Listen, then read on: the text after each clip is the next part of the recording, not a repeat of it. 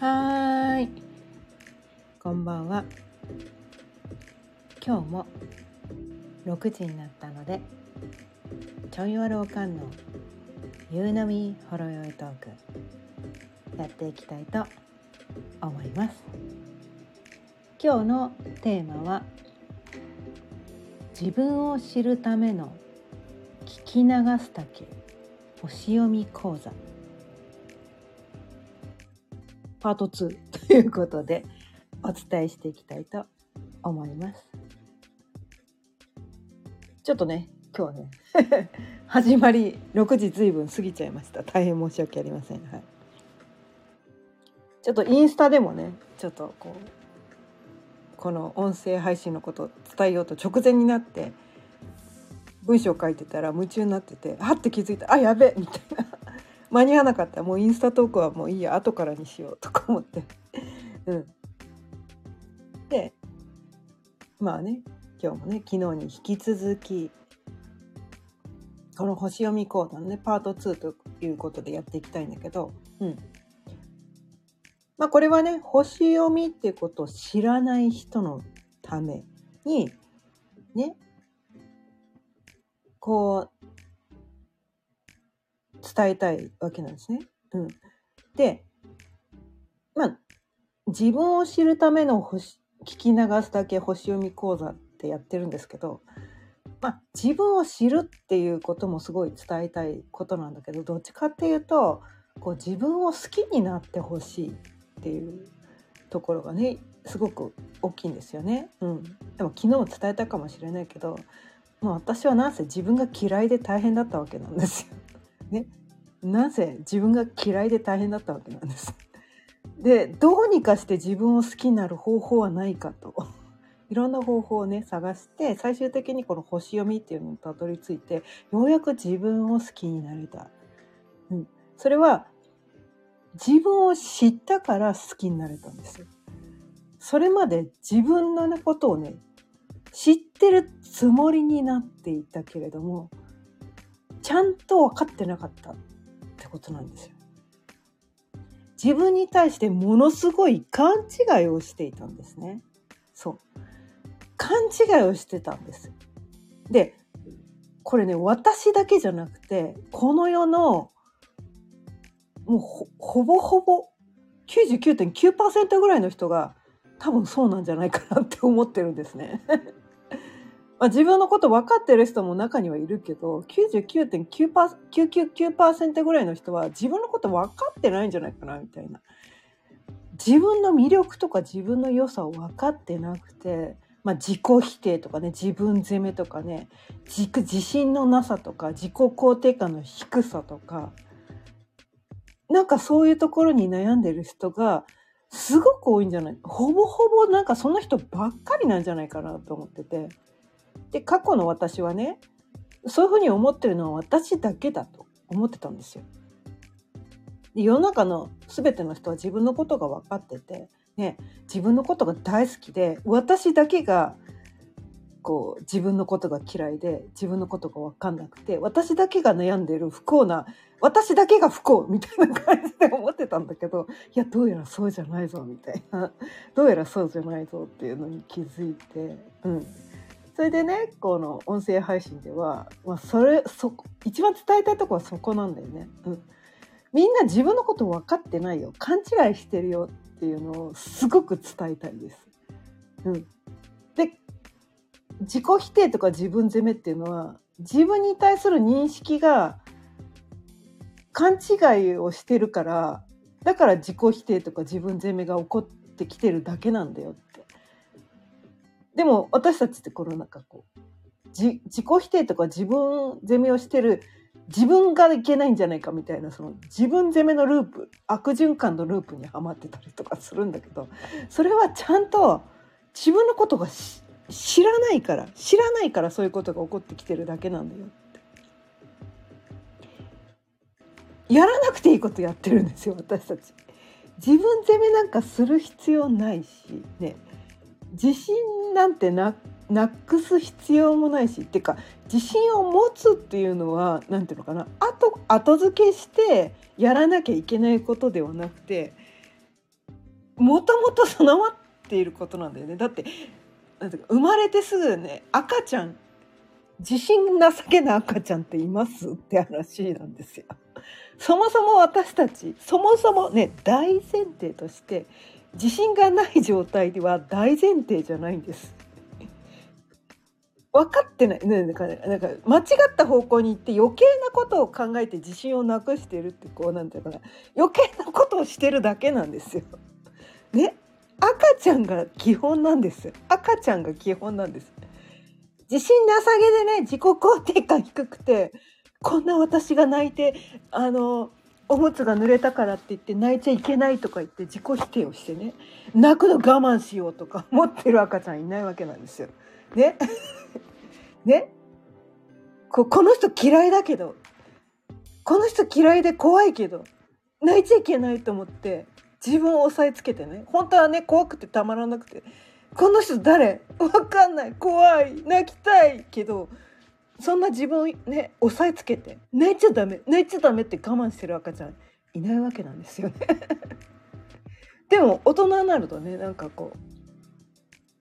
本来のその自分が生まれ持った性質を抑えつけてね、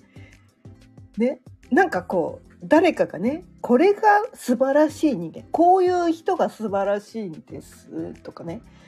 こういう人間にならなければいけないんですみたいなね、なんかまあそういう教育を受けてきたんだけれどもね、その範囲内に収まっている人がたまたまいたとしたら、多分ね、悩みが一個もなくね、私生まれてからこの方ね、すっごい幸せに生きてきてますっていう人も中にはいるかもしれないけれども、それはたまたまね、今の時代に合ってた、世の中が求めている性質に合っていただけのこととか、あとはその自己否定とか自分責めをもともとしない、そういうふうに考えない性質の人だっただけなんです。その人が素晴らしい人なわけではないんですね、うん、その人が素晴らしい人なわけではないんです。この世で素晴らしい人なんか一人もいないんです。逆に言うと、誰かがもし素晴らしいとしたら、この世の全ての人が素晴らしいんです。そう、これ、ね、この世の中でこうね、優劣はないんです。善悪もないんです。この人はいい人でこの人は悪い人というのもいないし、この人が素晴らしい人でこの人がダメな人っていうのもいないんです。ただね、その人それぞれ生まれ持った価値観ね、これが大切、これはなんかダメだよねって思ってしまうっていうね、その個性のフィルターっていうのがあって、私はこういうのが好き、こういうのが嫌い、こういうことを大切にしていきたい、これはどうでもいいっていうのが人それぞれ違うんですよ。でもこう世の中ね、世間一般の常識って、誰かが勝手に決めた、これがね、この世のスタンダードですみたいなね、この平均値みたいな平均値みたいなことが、こうなんていうかな、それは誰かが勝手に決めたことなんですよ。誰が決めたか知らんけど誰が勝手に決めたか知らんけど、誰かが勝手に決めたことで、この世の全ての人は人それぞれね、人の数だけ個性があるのに、人の数だけ個性があるってことは、そこにはまらないのは当たり前なんですね。うん、まあ個性ってね、一つだけじゃなくていっぱいあるから、星の数ほどあるからね、いっぱいあるんですよ。見方によっていっぱいそのね、時と場合によってね、シチュエーション、相手が誰か、誰と接するか、ね、自分が今何をしてるか、お仕事の場面ね、寝てる時ね、プライベートの時、ご飯食べてる時ね、一日24時間それぞれこう全く同じ状態の人っていないんですよね。全く同じ状態の人いないんですよ。こういう時はこうなるけど、こういう時はこうなるとか、人それぞれこう個性が違うんですね。そのパターンっていうのは人の数だけあるんです。うん。なのになんかこう世の中では全てのパターン、全ての時にこうでなければならないみたいなね、なんかそういうかこう常識がこうあったりとかして、でそこに 100% 当てはまる人はこの世に多分一人もいないんじゃないかなって思うんですね。まあいたらごめんなさい、いたらごめんなさい。私は今まで出会ったことがないのでまあいるのかもしれないけれど、 ほぼほぼね 99.9999999% の人はね、世間一般の常識ね、1日24時間1年365日そこに 100% 当てはまって理想的な人生を生きている人は多分おそらくいないけれども、こうでなければいけない、ねばべきっていう世間一般の常識があるから、そこに当てはまっていない自分がただの一瞬でもあったら自己否定ということが起きてくるんです。あ、私本当はこうでなければいけないのに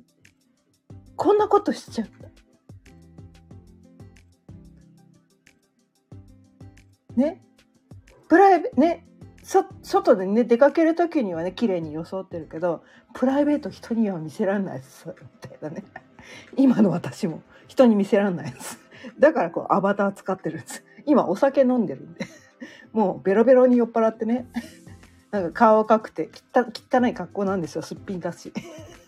目が悪くてね、外に出かけるときはコンタクトしてたりするんだけど、今メガネでね、めちゃめちゃ目が悪いんで、すっごい分厚いメガネをかけてるから、メガネかけると別人なんですよ。私はすっぴんかどうかよりもメガネをかけてるかかけてないかで、こうなんかブサイクか美人かぐらいのものすごいギャップがあるんですよ。目が悪すぎてね、もう牛乳瓶の底みたいなメガネをかけてるから、メガネを取っただけで普通の人なんだけど、メガネをかけたら途端にブスになるっていう、なんかそういう人なんですけど、目が悪すぎてそのコンタクトをはめてるなんていうかな、まあ、ドライアイだったりもするのできついわけなんですよ。一日中コンタクトしてらんないっていうところがあって、でメガネも目が悪すぎるから、そのなんかね、メガネである程度の度数を出そうとすると頭クラクラするぐらいの強烈なメガネをかけなきゃいけなくて、もうなんていうのかな、ものすっごい分厚いメガネをかけて人相が変わっちゃうぐらいのメガネをかけなくちゃいけないぐらい目が悪いのでメガネをかけて人前に出られないぐらいの人なんですよでも夕方この時間ね、この時間もうコンタクトしているのきついんですよ、ドライアイだからね、外に出かけるときは我慢してねコンタクトするけどねちょっとでもやっぱりこうね、綺麗に見られたいわけじゃないですか、人相ね。だからメガネをかけた途端にブスになってしまうぐらいの分厚い人のきついメガネをかけてるので、これあれですよ、それでも薄くしてる高いレンズ使っててそれなんですようん、でそのくらい目が悪いんですよ。目くら状態の人なんです。眼鏡外したらね、目くらみたいな、そんな人なんだけど、そういう自分、うん、そういう自分も許せるようになったっていうのが、このね、この星読みを学んだことで、そういう自分すら許せるようになった。そういう自分ダメ、そういう自分ダメって思ってたら何にもできないんですよ。何にも行動できなくなっちゃうんです。でもそういう自分も受け入れてあげることで、こんな自分のままでもできることは何だろうみたいな、こんな自分でもいいんだと、このままでいいんだと、変わる必要はないんだと、目が悪いんでしょうがないじゃん、受け入れなきゃしょうがない。でもコンタクトしてね、そのなんかこうなんだかな、きつい目がね痛いけど我慢して、こうなんていうのかな、綺麗にお化粧してこの取り繕って、なんかねセリフをいっぱい用意して、こういう風にして伝えたら世の中の人にこう好かれるんじゃないかみたいなね、そういうなんかこうなんていうのかな、偽物の自分を演じなくてはいけないと過去の自分は思ってたんですよ。だからすごい必死こいて頑張って生きてたんですけれども、それをね、星読みを学んだことで手放せたんですよ。私このままでいいんだみたいなね、コンタクトした方がなんていうか、眼鏡かけちゃうとなんていうかな、まあ、本当の自分っていうのは、まあ、素の自分っていうのは別に眼鏡をかけてない状態が素の自分じゃないですか。でもそれだと何も見えないから。でも眼鏡をかけた状態が素の自分なわけじゃないんですよ。でも眼鏡をかけないと何もできないから、コンタクトをしないと何もできない。でもそれをやってるとすごいきついみたいな。じゃあどうしたら私が楽にね、無理をせずこの自分の本音をさらけ出せるのかっていうところで、この音声配信ね、 YouTube もう数日前から、また今日10回目だからね、10日前からね、なんでチャレンジできるようになったのかというと、そんな自分でもこうできる方法っていうのをね、探してあげたからね。自分を許してあげるんです。無理をさせない方法を探してあげるんです。無理しなくてもやりたいことをやらせてあげるってことを、自分がなんで私はこれをね伝えたいのかっていうと、まあこの星読みを学んだことで、何だったかな、何の行動もできなかった私が、自分が伝えたいこと、自分が嫌いだった、ね、自分が嫌いでたまらなかった自分を好きになれたし、で自分が好き、ものすごい、もう自己肯定感の低さ、もう自分嫌い、自己否定、自分責め、自信のなさ、コンプレックスまみれ、もう本当にひどかったんですよ。3回繰り返しましたまあ毎日ねこの音声聞いてくれてる人は3回言ったことは本当のことだっていうことをね分かってくれてるかもしれないけど、まあひどかったわけなんですよ。そんな私がね、こ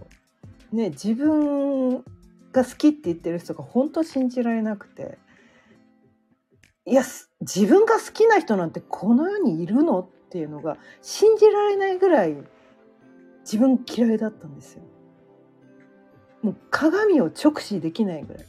自分が写った写真を直視できない、もう目を背けてこうなるとかな、薄めでなんかこう、ああ私写ってるかも、でも直視できないんですよ。自分が嫌いだから。だからこの音声配信なんか信じられないわけですよ、過去の私にとってはね。自分の音声を聞き返すのもありえないわけなんですね声も大嫌いだったから。だから自分の全てが嫌いだったんですよ。そんな私が自分を好きになれた。で、この世の中にはまだまだこう自分が嫌いっていう人がすごく多いんじゃないかなと思ってて。で、それなんで自分が嫌いなのかっていうと、それは自分のことをちゃんと分かっていないからなんです。分かっていないからなんです。で、こうじゃなきゃいけないって余計なことを考えているからなんです。だから今日はね、星読み講座とか言いながら星読みについて何も伝えてないけど、こうね、そうね、星読みを学ぶ前にこう知っておかなきゃいけないことがあるんです。星読みっていうのはそのね、まあ、学問として、まあ、歴史とした学問としてあるんだけれども、先生学っていうね学問としてあるんだけども、そこにこの至るまで、それを始めるためのこう心構えっていうのかな、うん、星読みってなんか先生術ってなんかスピリチュアルのなんかあれでしょみたいな、なんか星のなんちゃらとかなんかスピ系のあれでしょみたいな、それ学んでどうなるのみたいな、それ学んでそれってなんかこうゆるふわ系のなんかこうようわからんなんかこうなんか自分現実の自分から目を背けて生きているなんかこうなんちゃってスピリチュアルな人たちばっかりのなんかようわからんなんか世の中の人騙す系のあれじゃないのみたいななんかそういうふうにしては思われたくないわけなんですね。そういうふうにしてそうやって思っちゃう人は多分この音声聞いてないかもしれないけど。そうではなくてこう自分に向き合うための学問だと思ってるんですね。私はこの星読みっていうのが自分自身に向き合う、自分自身を知る、自分自身を知ることによって自分を理解することによって自分の本質とつながる、自分を統合させるっていうところに行くことによってなんていうのかな、本来の自分の生き方ができるようになるための一つのツールに過ぎないと思ってて、で星読みが全てではないんです。ただね、私がこの星読みでめちゃめちゃ救われたからね、星読みで救われたから私はねこのね動画講座も作ったし、今ね星読みについて星読みでこの人生を良くするため、自分を好きになるため、で自分を知るための書籍を出版するための今準備中だったりもするんです。でそこに対する思い入れがめちゃめちゃ強いんです。だって私は過去の私はね鏡を直視できないぐらいね、自分が写った写真を直視できないぐらい、自分の声大嫌い、聞きたくない。そのくらい自分が大嫌いだった私が、でもその自分が大嫌いだなままで幸せになることはできなかったんですよ。毎日毎日自己否定ばっかりしてて幸せになれるはずがないんですね。こんな私ダメって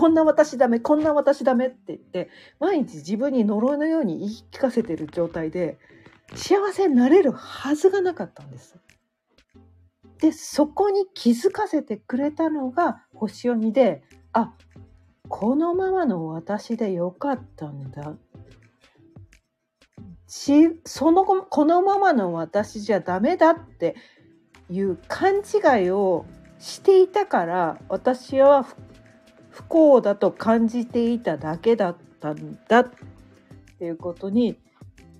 すごく深く気づかせてくれたのがこの星読みってやつだったんです。他にも同じようなことを伝えてくれてる人はたくさんいるし、同じような方法はたくさんあるかもしれないけど、これね、私個人の話を言ってます。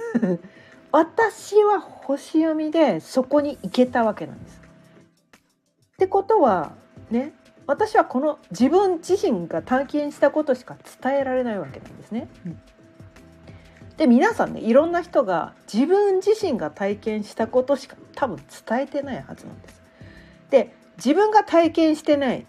机上の空論を伝えてる人の言葉って多分ね説得力ないと思うんですね。うん、で私はそのなんていうかな、机上の空論を伝えたいわけではなくて、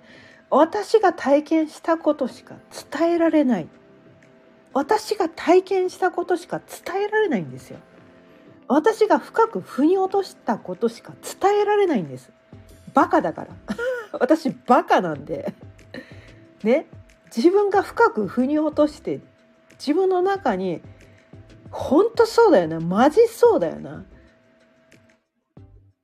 て思ったことしか伝えられないんです。だからこのね、シナリオも用意せずね、あらかじめ台本も用意せずね、自分の中に深く落とし込んだことしか伝えたくないからこの音声配信ね。でこの酔っ払ってやってるのは意味があって、酔っ払わないとこうなんかこう本音がさらけ出せない人なので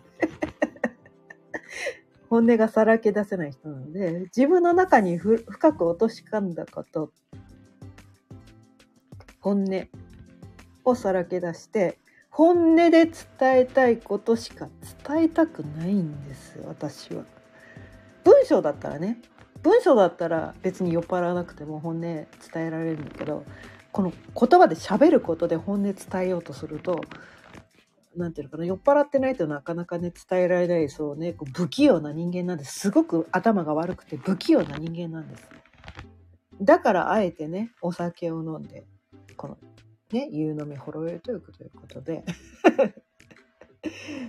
酔っ払ってることで噛まずにお伝えできてるんです。もうこれねシラフでやってたら噛みまくりです、多分ね